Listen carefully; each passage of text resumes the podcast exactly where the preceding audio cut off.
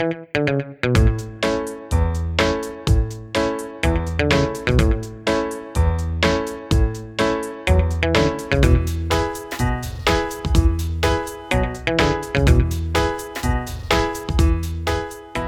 1998 Spencer Johnson, uno psicologo americano, scrisse un libricino di grande successo intitolato Who Moved My Cheese, che in italiano si traduce più o meno liberamente come Che fine ha fatto il mio formaggio?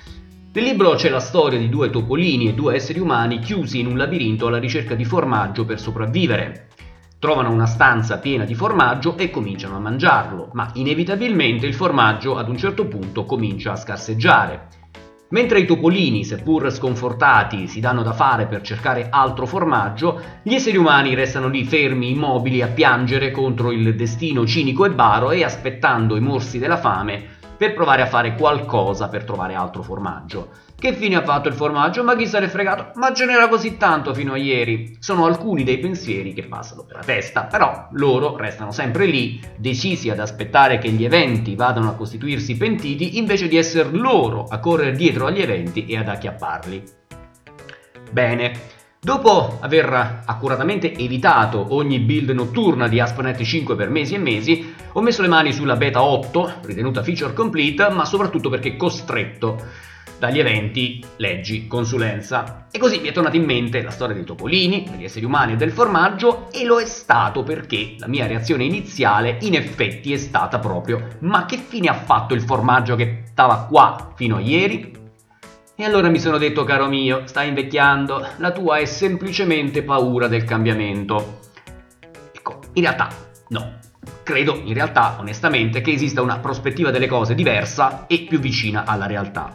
Allora, ASP.NET 5 è una colossale operazione di refactoring del framework ASP.NET, operazione che è ben lontana dal concludersi.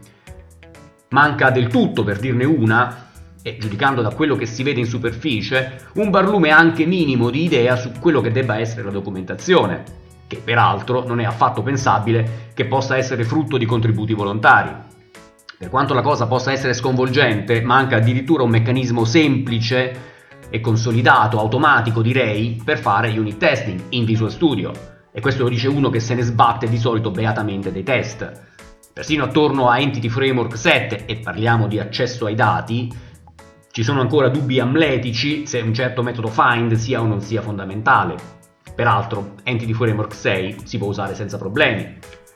Tirando le somme, in sostanza, oggi c'è una RC1, non è chiaro ancora se ci sarà anche una RC2, però è effettivamente probabile che in qualche momento del primo trimestre 2016 ci sia una versione 1.0. Ora, che ASP.NET 5 a un certo punto diventerà mainstream, su questo non esiste dubbio alcuno. E questo perché, come nella storia di Spencer Johnson, il formaggio, prima o poi, inevitabilmente comincia a scarseggiare e bisogna muoversi per andarlo a cercare da qualche altra parte. Ecco, però, a oggi, nel ASP.NET MVC classico, diciamo così, di formaggio ce n'è ancora abbastanza.